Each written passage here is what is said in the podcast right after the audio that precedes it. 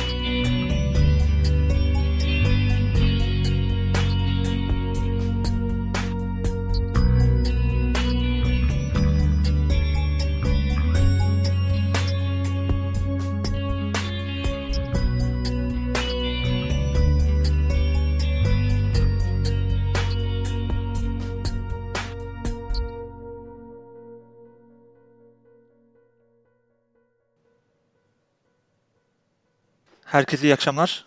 Geleceğe Not radyo programından hepinize saygılar, sevgiler. Ben Mümin. Ben de Sinan. Herkese iyi akşamlar. Ben de Uğur. Herkese iyi akşamlar. Evet, Perşembe günü 19 Nisan saat 10. Her zamanki gibi yayındayız. 13. bölümümüzle. Nasılsınız? İyi misiniz bu arada? İyi çok şükür. Gayet iyi. Ee, bugün yine 3 e, kişi yayın yapacağız. Ee, Uğur, ben ve Sinan. Ee, 12. bölümde en son e, biraz yapay zekadan bahsettik. Aslında bilgi, bilgi bilginin işlenmesi, bilgiyi nasıl kullanılabiliyor e, şu anda, e, gelecekte bilgi nasıl kullanılacak bunlardan bahsettik. E, en son konuştuğumuz şey aslında daha doğrusu bir anket yapmıştık. İnsanlar acaba yapay zekadan korkuyorlar mı? Yapay zeka insanlara karşı mı diye. E, büyük çoğunluğu yapay zekadan korktuğunu işaretlemişti ankette. İlginç bir şekilde. E, en son kaldığımız yerde de e, bir Japon robotun belediye başkanlığına aday olduğundan bahsetmiştik ve bir robotun da ilk kez bir ülke vatandaşlığına kabulünden bahsetmiştik. Daha doğrusu e, Sofya isimli robot e, Arabistan vatandaşlığına kabul edilmişti geçtiğimiz günlerde. Bugün e, Sofya Türkiye'yi ziyaret etti. Bugün. Hatta bir e, konferansta konuşmacı olarak e, Türkiye'den, Atatürk'ten e, ve e, güncel konulardan bahsetti. Bazı sorular yöneltildi hatta. E, onları cevapladı. E, hatta yapay zeka ile ilgili bir soru soruldu. Yani gelecekte yapay zekanın insanların işini elinden alıp almayacağı konusunda sorular soruldu Sofya'ya. Hani bu konuda ne düşündüğü soruldu. Sofya "E, merak etmeyin işte işinizi elinizden almayacağız biz size yardımcı olmak için varız gibi bir şey söyledi. Yani gerçekten ilginç bir röportajdı, ilginç bir konuydu. Ee, sizin takip etme şansınız oldu mu? Gördünüz mü Sofya'yı? Ee, ben biraz daha önce de görmüştüm. Ee, az bir kısmını izledim Türkiye'ye geldikten sonraki. Ee, e, o yani şu robotlar insanların işlerini elinden alacaklar mı sorusunu görmüştüm ben de. Ee, aklıma sanayi devrimi geldi. Hani sanayi devrimi olduktan sonra Türk insan işini kaybetti ve farklı akımlar ortaya çıktı. Sanki bana biraz e, işlerini, insanların işlerine müdahale edilecekmiş gibi geldi açıkçası. Ee, bir de orada şeyi sordular işte oy kullanacak mı diye. O sorunun cevabı yoktu. Ben de merak ettim aslında kullanabiliyor mu diye. Yani vatandaşlık hakkı verdilerse demek ki oy hakkı da var. Gerçi Suudi Arabistan'da daha geçtiğimiz günlere kadar kadınlara seçme seçilme hakkı verildi ama herhalde robotlara da aradan çıkartmışlardır diye düşünüyorum. Yani Yani anayasada öyle bir madde falan geçmesi gerekiyor herhalde. Robotlar oy kullanabilir ya da kullanılamaz falan filan gibi bir şey. E, o da ilginç olacak. Yani bunu Türkiye'de meclise sunulduğunu düşünsene. Robotlar da oy kullansın mı? Bir de hani e, şununla birleştirince de ilginç oluyor. Şimdi insanların işlerini elinden alacak mı? E, Sen oylara müdahale ediyorsun yani. İşini nasıl elinden alacak? bir de yani nasıl inanabilirsin o da var. Yani gerçekten inanıyor musun sen Sofya'nın insanların elinden işini almayacağını? Ya da gerçekten belki de almayacak ama yani onun söylediğine nasıl inanacaksın ki? Yani arka planda belki başka bir algoritma devreye girdi ve insanları kandırması gerekiyor yani. Bugün verdiği cevap da çok politik bir cevap olmuş zaten. Açıkçası ben bugün, bugün gündemi takip edemedim. Biraz takvimim yoğundu. Ee, senin söylediklerinden biraz şey yaptım şu anda bir yani bilgi sahibiyim. Ama ilk aklıma gelen Sofya'nın verdiği cevabın bugün için çok politik bir cevap oldu. oldu. Robot olur olmaz politika yapmayı öğrenmiş. Ee, daha önce de bu arada İngiltere'de zannediyorum bir röportaja katıldığında sormuşlar yani insanlara karşı bir tehdit oluşturuyor musunuz diye. Evet insanları öldüreceğiz diye bir şey söylemiş. Haha tabii ki şaka yapıyorum demiş sonra ama şimdi gerçekten şaka mı acaba değil mi? Soru işaretleri. Yine de bir robot için fazla komik bir e, bir ne arkadaşımız mı Cevap? Evet cevap olmuş. Evet. Black, Mirror, Black Mirror'ın bir bölümünde vardı. E, dünyayla geçirmiş robot köpeklerle ilgili bir bölümdü. E, sadece çocuğuna bir oyuncak bulmak için yola çıkan anne baba ve bir, birkaç arkadaşın e, saklı kalmış bir depodaki oyuncağı alıp geri dönmesi serüveninde başından geçenleri hatta ölümle sonuçlanan bir e, olayı anlatıyordu. Köpeklerin vazgeçmediği, yapay zeka ile donatılmış bu köpeklerin vazgeçmediği çok çok güçlü oldukları e, ve dünyayı ele geçirdikleri bir senaryoydu anlatıldığı. Senaryonun anlatıldığı bir bölümdü e, kısaca. Belki seyretmeyenler merak uyandırabilir. Black Bu arada sonunu söylediğin için artık e, seyretmeyenler seyreder mi bilmiyorum. Yok Black Mirror her bölümüyle bence keyif veren bir dizi. Seyredilmiş olsa bile tekrar seyredilebiliyor. Peki. E, bu arada oradaki köpek e, figürü biraz e, Boston Dynamics'te tasarlanan Big Dog isimli köpeğe de çok Evet. benziyordu. Evet, evet aynen. Evet, e, bugünkü konumuz aslında birazcık güncel bir konu. Yani bir şekilde yapay zeka bugünün de güncel bir konusu oldu. E, tatlı bir tesadüf. Sofya Türkiye'yi ziyaret etti. E, tam da e, gü- güncel bir konu yine e, Sofya'ya da soruldu. Size de sormak istiyorum açıkçası. Şimdi biliyorsunuz yani seçimler artık biraz eski moda gibi görünmeye başladı. Ya da bazı ülkelerde e, online seçimler yapılmaya başlandı. Yani artık parmağımıza biliyorsunuz oy kullandı diye işaret için e, mürekkep sürmüyorlar. Belki yeni nesil arkadaşlar bunu bile bilmiyor olabilirler yani. Hani parmağına bu kişi oy kullandı diye mükerrer oy yani tekrar e, yeniden bir oy kullanmasın diye bir Hint kınası gibi bir mürekkep sürülürdü ve artık sen yeniden oy kullanamazdın. E, Aylarca çıkmaz bu. Aynen öyle ve e, bu bittikten sonra artık bunu kaldırdıktan sonra şimdi belki de yeni bir noktaya gelmiş durumdayız. Belki önümüzdeki yıllarda çok değil birkaç seçim sonra e, online seçim sistemine geçme ihtimalimiz belki var. E, bu konuda hatta bir anket yaptık yine yayından önce e, sosyal medya üzerinden. Ben kendi kişisel hesabımdan yaptım. E, Sinan da zannediyorum yaptı yayından önce. İlginç bir şekilde yani ben açıkçası bu kadar yüksek olacağını beklemiyordum ama e, katılanların 12'si e, online seçim yapılmasını, Cumhurbaşkanının online seçilmesini ya da herhangi bir seçimin online yapılmasını desteklediğini söyledi. 10 kişi ise desteklemediğini söyledi. Yani oransal olarak bakarsak %55 online seçimi desteklerken %45 online seçimi desteklemediğini söyledi. Siz ne düşünüyorsunuz bu konuda? öncelikle Uğur senin fikrini almak isterim açıkçası. Ee, şöyle ya avantajları da var, dezavantajları da var. Avantajlarından bahsetmek istiyorum ilk önce. Ee, ben de geçmiş seçimlerde e, seçme e, sandık başında görev almıştım. O sandık başındaki e, sürecin ne kadar zahmetli olduğunu biliyorum. O hazırlıkları, sandık oy kullanımı süresi e, ve oy kullanımından sonraki e, süreç bayağı zahmetli bir durum. E, bir kere bunların hepsini ortadan kaldırıyor. O kağıtlar, zarflar, sandıklar, e, işte perde arkasındaki e, böyle şey mürekkep, e, mükürler. İşte ben nereye basacağım, işte hangisini nasıl basıyorum bu mühürü e, kullanamıyorum davaları belki şekil değiştirecek. E, ama yani bu ka- kağıt prosedürlerinin hepsini ortadan kaldırmış olacak.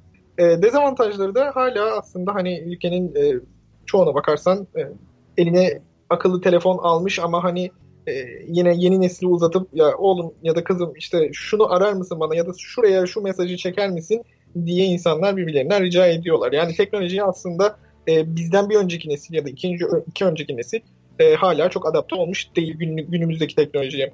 Yani burada da cheating olayı yaşanabilir. E, sonuçta hani yine e, gizli bir oy kullanımı gerçekleşecek. Belki hani sadece kişi ekran, e, ki, e, hesabını açacak. O hesap üzerinden e, oylamasını yapacak ve e, gönder butonuyla gönderecek ve bir daha hani hesap aktif olamayacak o durumda. Ama hesabın açılması, oyun kullanılması yine e, o nesil için e, biraz zor olabilir. O yüzden henüz yardım gerekebilir. O yardım e, edilme durumları gizliliği ne kadar e, ne denir? Gizliliği ne kadar e, Mümkün mü? tutabilir? Yani e, avantajları da var, dezavantajları da var. Bence hani oy- oyladım, oylamadaki %55, %45 oranı da e, bundan kaynaklı olabilir. Hani e, evet diyenler e, bunun faydalarına bakmış olabilir. Hayır diyenler bunun dezavantajlarına bakmış olabilir ama e, yakın gelecekte yani e, bizim ve bir sonraki neslin daha çok oy kullanılacağı yani oransal olarak baktığında bu neslin ve bir sonraki neslin daha yüzde olarak daha fazla oy kullandığı dönem geldiğinde e, bu tarz teknolojik geçişler bence e, daha verimli olacak, daha kullanılabilir hale gelecek. Oh, çok uzun bir konuşmaydı. Not alırken bile zorlandım açıkçası. ya şöyle e, ben e, tabii ben de kendi e, fikrim var ama öncelikle Sinan'ı da duymak istiyorum. E, Sinan bu konuda ne düşünüyor? Ee, aslında burada önemli olan iki şey var. Hani seçim ve blockchain, blok zinciri olayı. Ee, ben biraz şeye baktım. Seçimler önceden Türkiye'de nasıl yapılmış diye hızlı şekilde e, bunu anlatayım. Önce listeli usulü çoğunluk sistemi seçimi yapılmış. Sonra işte milli bakiye. Bir de en son bilmediğim bir şey e, D'Hondt sistemiyle e, bir seçim yapılmış. Bu da Belçikalı bir tane matematikçinin geliştirdiği seçim sistemiymiş. Bunu ben daha önce hiç duymadım. Yani bir sürü seçim falan geçirdik. E, şimdiki seçim olayında da e, blockchain, Türkçe ismiyle blok zinciri olayı tartışılıyor. E, bunun avantajı e, krip, kriptografiyle yani şifrelemeyle kullanıcıların milyonlarca kullanıcının bu sisteme dahil olmasıyla kırılamayacak bir sistemin oluşturduğu bir güvenlik e, duvarının getireceği avantaj olacak. Aslında e, seçim yaparken e, direkt telefondan değil de belki yine hani belli bir şeylerde, merkezlerde, okullar gibi e, seçmenler gidip bir şeyleri tıklayabilir. Aslında önemli olan burada şey e, telefondan değil de güvenilir bir yerden oyu vermek ama zaten sıkıntılı olan süreç şu oy verdikten sonra e, sonuçların ne kadar kaliteli olarak insanlara aktarıldığı. E, sistemde sanırım burada devreye giriyor. En önemli kısmı da bu. Oradaki şifreleme ile oyların güvenli bir yerde tutulması. Birçok e, hileli durumdan bahsedebiliriz önceki seçimlerde kim ne yaparsa yapsın. E, güvenilirliği düşüyor açıkçası. Ama sanki bana göre bu sistemde güven, güvenlik biraz daha artacakmış gibi geliyor. Ama bir de Şöyle, şu var. Affedersin pardon. Bu sistemi kullanan e, kimse e, hangi firma olacaksa o firma ne kadar güvenilir olur. E, ve şeyde Afrika ülkesinde böyle bir şey yapılmış. Sierra e, Leone'de genel seçimler blok zinciri blockchain üzerinden yapılmış. E, şifrelemeyi de İsviçre merkezli Agora isimli bir firma gerçekleştirmiş. E, burada sonuç şöyle olmuş. Muhalefet partisi e, Sierra Leone Halk Partisi %43 oy almış işte şey, seçimlerin tekrar yapılacakmış. Bir, herhangi bir tanesi lider olamamış. Acaba buradaki Agora firması ne kadar güvenilir? Evet. Ee, yani bu tabii ki en büyük e, çekince noktalarından bir tanesi. E, ben de buna katılıyorum. E, yalnız şöyle bir e, aslında e, şey paylaşabiliriz. Daha önceden e, Bitcoin, blockchain ne demek? E, 8. bölümümüzde konuşmuştuk. E, o yüzden e, onlara çok fazla tekrar değinmek istemiyorum ama e, şimdi oylar normalde nasıl kullanılıyor? Yani birisi işte sandık e, görevlisi, onun gözetiminde ve onun yönetimindeki bazı gözetmenler çeşitli siyasal partilerden oyları e, herkes oy verme işlemi bittikten sonra sayıyorlar. Sonra sandık görevlisi ve bir kişi onları seçim merkezine götürüyor. Sonra seçim mer yani ildeki seçim merkezine. Sonra seçim merkezindeki kurul onu işte e, merkez seçim kuruluna götürüyor. Orada oylar e, hem sayılmış liste iletiliyor hem de oyların gerçek fiziki hali iletiliyor. Ve tekrardan bir kontrol ediliyor eğer ihtiyaç duyulursa ve toplama işlemi yapılarak oylar paylaşılıyor. Aslında blockchain e, sistemi de tam olarak böyle bir şey. Yani burada e, aslında yine bir zincir olayı söz konusu. Yani biz e, oyu verdiğimiz zaman e, birileri onu sayıyor ve onu teyit ediyor.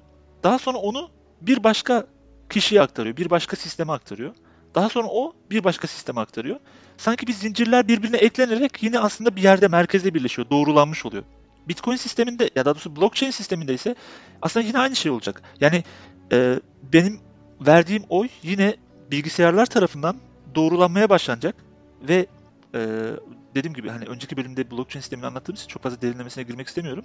Benim verdiğim oy birkaç bilgisayarda teyit edildikten sonra e, belki de artık e, hile yapılamayacak bir sayıya ulaştığında yani e, belki 100 bilgisayar, 1000 bilgisayar, 10 bin bilgisayarda benim oyum hangi partiye gittiği teyit edildikten sonra artık bu seçimi yanıltmak mümkün olmayacak. Ama normalde bizim en açık noktalarımız ne seçim konularında? Birisi bir başkasının yerine oy kullanması. İkinci noktada oyların o transfer sırasında değiştirilmesi. Sen zaten blockchain sistemiyle yani bu sistemi açık hale getirip herkese açıp e, bu verilen oyları bütün bilgisayarlara aynı anda kopyalarsan bunları müdahale etme şansın zaten olamayacak. Ve senin de az önce Sinan örnek verdiğin gibi eğer e, bu seçimler hala daha okullarda ve bir denet denetmen kontrolünde belki de elektronik kimliklerle kişilerin o şifrelenmesi, şifre olayı elektronik kimlikte saklı o gizli bilgilerle oyları kullanması sağlanırsa e, başta başkasının yerine oy kullanma olayı da kaldırılmış olacak ve belki de çok daha güvenli bir sistem haline getirilebilir diye düşünüyorum açıkçası. Ee, seçimde mesela şu aklıma geldi benim. Sonuçlar kaç saat içerisinde belli oluyor yaklaşık? Hani sabah e, 8 civarında mıydı? Kaç civarında başlıyordu oy vermek işlemi? E, görev, e, görev yerinde sanırsam 7.30 gibi başlıyor. Oy vermede e, 8.30-9 civarında başlayıp akşam 5'e kadar sürüyor. 5'te. Sandıklar kapandıktan sonra atılan zarf miktarına bağlı olarak oy seçim sayımları da değişebiliyor sayımı.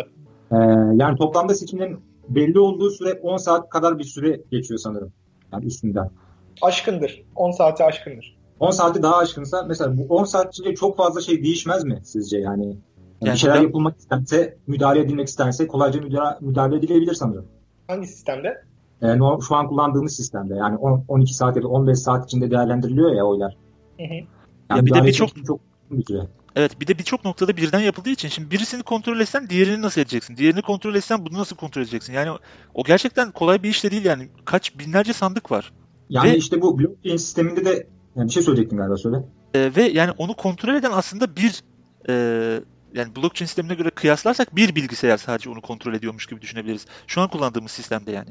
Sadece bir bilgisayar onu teyit ediyor ve o bilgisayar onu merkez bilgisayara aktarıyor. Yani şu an kullandığımız sistemde blockchain'de değil. Ama blockchain'de nasıl? Sen oyu verdikten sonra onu doğrulamak için binlerce bilgisayar devreye giriyor ve binlerce bilgisayarda senin hangi partiye oy verdiğin aslında kaydediliyor. Böylece yani onu yanıltmak çok daha zor bir hale geliyor. Çünkü bir kişinin tuttuğu bir kaydı yanıltmak çok kolay. Çünkü onu değiştirirsen hemen sonucu etkileyecek bir şeyi değiştirirsin. Ama ya 10 bin tane şeyi aynı anda değiştirmek hem de şifrelenmiş bir şeyi aynı anda değiştirmek ki normal sistemde şifreleme de yok. Yani çok daha zor diye düşünüyorum. Bugün geçiliyor olsa gündemde şu konuşuyor, şunlar konuşuluyor olurdu muhtemelen. Ee, ben hesabımla gireceğim ve oy kullanacağım. Yani ben bir şeyleri aktif edeceğim orada ve elektronik olarak bağım, e, ona bağlantılı olarak e, bir de oy kullanacağım. Ama şimdiki manuel e, kağıt üzerindeki versiyonda mesela e, kağıdın üzerinde benim adım soyadım yazmıyor. Benim o, o kağıtla birebir bağlayacak olan herhangi bir iz, herhangi bir şey kalmıyor o kağıdın üstünde. Yani e, ben zarfı attıktan sonra sandığın içine benimle ilgili hiçbir bilgi o zarfların üstünde bulunmuyor. Ee, insanların kafasında hemen şey soru işaretleri olabilir. Ben kendi hesabımla gireceğim ve oy kullanacağım. Acaba hani benim kullandığım oy e, buradan görüntülenebilecek mi? Sorusu belki belirebilir insanların kafasında ve bu gündem olabilir bir, belli bir süre. Evet yani gerçekten yani bu e, belki hak ediyor. E, belki hani oy verme konusundaki e, yani o güvenliği sağlarken aslında kişisel bilgilerin saklanma konusundaki güvenlikten zafiyet ortaya çıkabilir hakikaten de. Çünkü e, dediğin gibi yani o kişinin hangi partiye oy verdiği bir şekilde kaydedilirse bu gerçekten çok büyük bir güvenlik zafiyeti olur. Şöyle yapılabilir belki hani sabah e, saatlerinde seçimler başlıyor ya. E, herkesin şey e-devleti ve yeni kimlik kartı olacak mesela ileride yakın zamanda. E, sabah işte diyelim ki 8 ile 9 arasında e, herkes gelip kimliğini teyit edebilir. Ama daha sonraki ilerleyen saatlerde istediği saatte gelip oy verebilir. Hani kimliğini teyit ettikten sonra girip çıktığını da belli edecek e, belli bir imza ya da onun gibi bir şey olduktan sonra e, kendini teyit etmiş kişinin ne zaman oy verdiği belli olmayacağı için istediği gibi or- orada oy verebilir sanki. Ama sonuçta hani o oy kullanmak için bir arayüz açacak ve bu arayüzün sadece o kişiye tanımlanmış olarak açılması gerekiyor. Yok, Daha açılması. Sadece kimlik kartı gibi bir şeyle gelecek. Yani orada kendisini belli edecek geldiğini. Ya da Yani- farklı form- şeyler, sistemlerle bir çözüm bulunabilir sanki ya ona. Yani şimdi e, kimin tarafından kullanıldığını yine de bir şekilde e, ya daha doğrusu o kişinin gerçekten sistemde var olup olmadığı en azından kaydedilmesi lazım. Ya da bir gerçek kimliğe referans vermesi lazım ki e, o kişi evet gerçekten var diye hani sistem algılasın ve onun oyunu geçerli saysın. Ve gerçekten e, o bir şekilde tutulursa, bir şekilde saklanırsa bu da gerçekten ciddi bir güvenlik zafiyeti. Blockchain sisteminde çünkü e, dediğim gibi birçok e, web sitesi pardon birçok server üzerinde bunun saklanması gerekiyor. Yani belki bizim bilgisayarlarımız bile kullanılacak bu iş için. Ve dolayısıyla e, yani ben de belki de senin hangi oy partiye oy verdiğini bir şekilde çözebilirim, hesaplayabilirim. Sanırım sistemdeki yani bunlar bana çözülebilir gibi geliyor biraz daha ama Yani Evet. üzerinde düşünülse evet bunların da çözümleri vardır kriptolama sistemlerinde. Hatta e, şu anda adını hatırlayamayacağım bir kripto para birimi e, transferlerindeki e, tamamıyla gizliliğini e, biraz daha ön plana çıkarak reklamını yapıyordu. Orada e, kimin transfer ettiği, ne kadar transfer ettiğinin hiçbir bilgisi yoktu. Sadece numaralar ve rakamlar var. Birbirlerine aktarılmış miktarlar var. Ama kimin kime, ne zaman, nasıl o bilgiler yok. Daha doğrusu kimlikler yok öyle söyleyeyim. Belki hani herkesin ID'si kendi açtıktan sonra belli bir kod, bir numaraya dönüşüp o, o numara üzerinden e, ya kırılamaz bir ya da hani geri dönülemez bir numaraya dönüşüp o numara üzerinden belki hani oy kullanma gibi bir durum. Bilmiyorum ya şu anda ilk aklıma gelen şeylerden bir tanesi. Bir de e, ilk başta konuştuğumuz ama üzerine değinmeyi unuttuğumuz bir konu daha var. E, sonuçların açıklanma hızı. Normalde e, yani belki de sabaha kadar yani seçim gününün ertesi sabahına kadar beklemek gerekiyor. E, hatta onun resmi sonuçlara ulaşması daha da çok beklemek gerektiriyor. Ama e, Burada anlık ulaşılabilecek. İşte o da belki bir sıkıntı. Çünkü hani anlık olarak seçim sonuçlarını görmek seçimin üzerine bir etki yaratabilir. Yani bu sizce nasıl bir etki olur acaba? Yani atıyorum A partisi e, bir şekilde daha önde gidiyor. Anlık olarak bunu görebiliyorsun yani. Hani bu çok ilginç bir durum olur. Belki insanlar hep sona sonu beklemeye başlar, sonunu beklemeye başlar. Belki başka durumlar gelişebilir. Yani, Yani- senin söylemek istediğin e, geleneksel oy seçimlerinde aslında olmuş bitmiş bir şeyi sen e, açığa çıkarmaya çalışıyorsun. Burada hala devam eden bir şeyin sonuçları elinde ve hani e, oy kullanmadıysan gidip değiştirebilirsin. Evet, E, aynen öyle. e, geleceği de şekillendirebilir yani. Daha böyle e, seyretmesi zevkli bir maça dönüşebilir belki. Belki de ama maçlarda nasıl hani 3 gol yiyen takım pes ediyorsa ve karşı takım yani üstünlüğünü hemen erkenden ilan ediyorsa öyle bir durum da oluşabilir. Ama gerçekte o sonuçlar e, an- anında yayınlanmasaydı belki de yani oransal bir fark olacaktı. Tamam yine belki o takım kazanacaktı ama oransal olarak bir fark olacaktı yani belki de. Psikolojik yenilgiyi erken kabul etmek diyorsun yani. E, Evet yani ne düşünüyorsunuz? Hemen açıklanmalı mı sizce? Yani eğer öyle bir şey geçilirse. ya hemen açıklansın çünkü e, bir sınava girdiğini düşün. Elinden gelen her şeyi yapıyorsun. Yani o aslında bu bir maç gibi değil. Canlı izliyorsun onu. Orada skor değişebilir. E, başka başka şeyler olabilir de e, oy verildikten sonra zaten her şey bitiyor. Saniye içinde sonuç çıksa ne olacak ki? Bir saniye içinde sonuç belli oldu. Şu parti işte %30 şu bilmem ne. Ya Şu bilmem şimdi ne aldı. e, çok böyle eşit bakarsan aslında e, iyi bir şey ama böyle çok taraftarıysan bir şeyin yani ma- mesela maç sırasında 3 gol yedi yani taraftarlar sahaya giriyor yani oyun tehir ediliyor, erteleniyor. Hani seçim sırasında da atıyorum bir far- bir parti çok ciddi anlamda bir oransal üstünlük kurduğu zaman yani onu kontrol altında tutmak zor olabilir. Yani karşıt görüşlü insanlar birdenbire e, bakarsın sokaklara dökülür, olay çıkar. Yani o biraz riskli bir durummuş gibi geldi bana. Medeniyetle alakası var ya bence. Yani mantıkla alakası var. Zaten olmuş bitmiş bir şey yani. Sen bunu 12 saatte öğrensen ne olacak? Bir saatte öğrensen ne olacak? Ee, Aslında bu bitmemiş bir şey. Hala devam ediyor. yani oy verirken e, oy veren kişiler değiştirebilir diyorsun şeyi. Ha, Hala oy vermemiş olan kişiler. Aynen.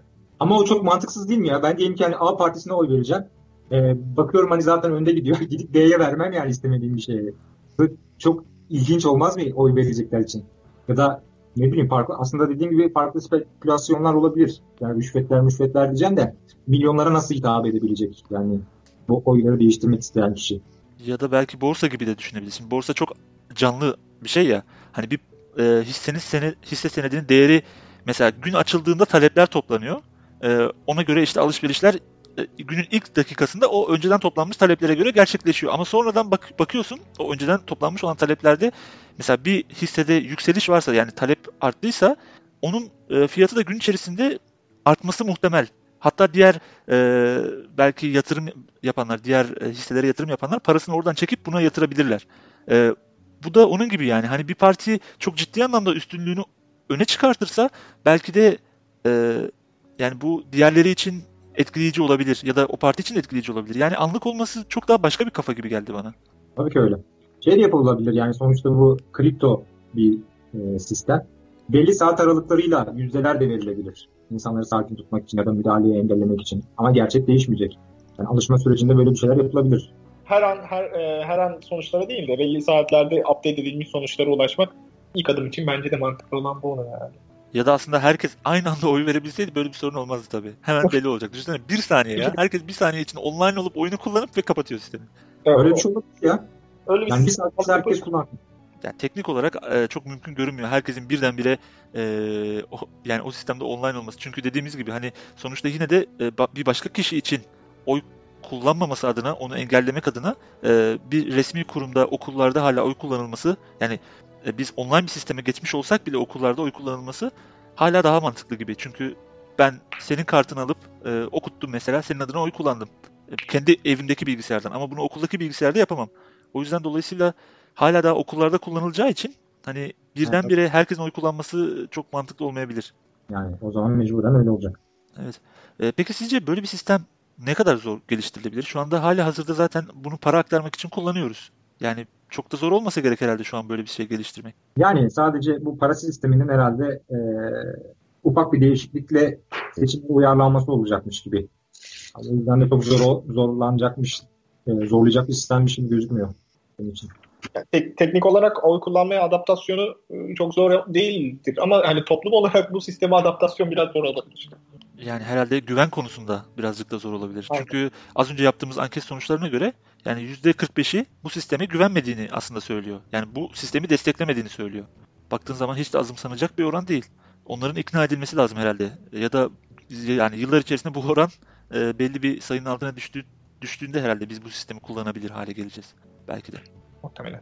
E, bir de bu sistem merkez kontrollü olmayacak. Hani şeyde e, blockchain'de merkeziyetçilik dışında olması, olayların bu şekilde gelişmesi ana öğesi sanırım. Evet. E, merkezin bunu kontrol etmemesi, e, yani devletin kontrol etmemesi peki nasıl sonuçlar doğurur? Yani devlet devre dışı kalıyor. Evet. Ya aslında biz de belki de o sistemi ayakta tutmak adına hani nasıl gözetmenler var halkın arasında gidiyorlar e, bir günlerini feda ediyorlar e, o oyların güvenliği için gözetmenlik yapıyorlarsa belki biz de bilgisayarlarımızı açacağız bir uygulama yükleyeceğiz belki bilgisayarlarımıza bizim bilgisayarlarımız da e, o blockchain halkasındaki bir zincir olacak ve o zincire katılarak kullanılan oyları teyit etmek üzere çalışıp duracak arka planda. Hepimiz bu sisteme katkı sağlayarak ayakta tutarak bunun doğru şekilde çalışmasını sağlayacağız belki de. Yani tabii bu e, az önce dediğimiz gibi aslında oyların anlık olarak görülebilmesi sonucunu doğuruyor. Bu da e, çok başka kapılar açabiliyor az önce konuştuğumuz gibi ama e, yani herkes belki de e, bu sistemi ayakta tutmak adına aslında bir görev üstlenecek bilgisayarını açarak. Altyapı desteği.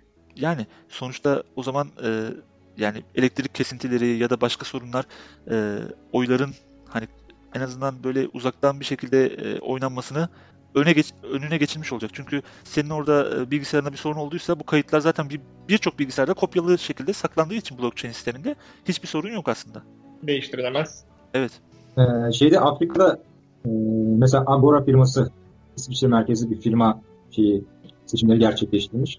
Böyle bir şey Türkiye'de olsa bu, bu firmaya peki güven ne derecede olacak? Yani insanlar devlete mi daha çok güvenirler yoksa bir yerden gelmiş bir firmaya mı? Yani tabii Bizim şimdi Türkiye'ye çok güvenmiyormuş gibi geliyor bana. Evet yani bildiğin e, başka bir devletin müdahil olduğu bir seçim yapmak aslında hiç de e, makul görünmüyor. Bunun kabul edilebilir bence bir tarafı yok. E, ne kadar açık kaynak kodlu bile olsa yazılım gerçekten o yazılımın kullanıp kullanılmadığı bile çok önemli bir noktaya gelebilir. Bilmiyorum ben açıkçası desteklemezdim. Yani e, kendimiz için konuşuyorum. Tabii Afrika ülkesi değiliz sonuçta. Kendi yazılımımızı üretebilecek kapasiteye sahip olduğumuz için e, herhalde İsviçre tabanlı bir şirketin bu online seçim sistemini yönetmesini desteklemezdim ben. Siz ne düşünüyorsunuz Uğur mesela? Yani bu konuda da e, yeterli altyapı var. Burada kendi yazılımımızı yapıp kendi sistemimizi geliştirebiliriz. E, öyle oldu mu da sonuçta akla gelebilecek herhangi bir soru işaretinde oluşmadan yok etmiş olabiliriz bu seçimlerle ilgili. Yani tabii kendimize güvenebilirsek bir de o var. Ya aynen kendi içimizde kendimize güven de olması gerekiyor tabii ki. Yani ilk önce hani yabancı kaynaklı bir e, seçim sisteminin olmamasını sağlamak bir. iki kendi içimizdeki güven tabii ki. Peki katıldığınız için Ee, teşekkür ederim. Ee, pardon Sinan söyleyecek bir şey var mı? Oldu mu vaktimiz? Ee, son 7 dakikamız var. Hı, tamam iyi. Ee, peki bunu hani böyle bir sistemi geliştirecek olan aklıma gelen ilk e, yerli firma TÜBİTAK herhalde. Yani dediğim gibi aslında bu sistem e, çok da öyle e, yani geliştirme süresi uzun olacak bir sistem değil. Hali hazırda blockchain sistemi e, Bitcoin ve böyle kripto para transferlerinde kullanılıyor. Sadece onun bir versiyonunun update edilip belki de halka açık bir şekilde indirilebilir ve bu sistemi desteklemek için, bu sisteme destek vermek için herkesin bilgisayarına kurulabilir bir versiyonu açık kaynak koduyla yayınlanırsa çok da e, beklemek zorunda değiliz aslında bunun için bence. Hemen uygulamaya koyulabilir bir şey. Yani kağıt basıp onları bütün seçim merkezlerine dağıtmaktan bile daha hızlı olabilir. Aynen. iyi. Çünkü Amerika tekrardan keşfetmeye, keşfedilmeyecek bu durumda. Var olan bir sistemi alıp değiştireceksin, şeklini değiştireceksin sadece. Evet. Ben katıldığınız için teşekkür ederim. Bugünkü yayınımızın sonuna geldik. Ee, herkese iyi akşamlar diliyorum. Ben de teşekkür ederim. Herkese iyi akşamlar. İyi akşamlar.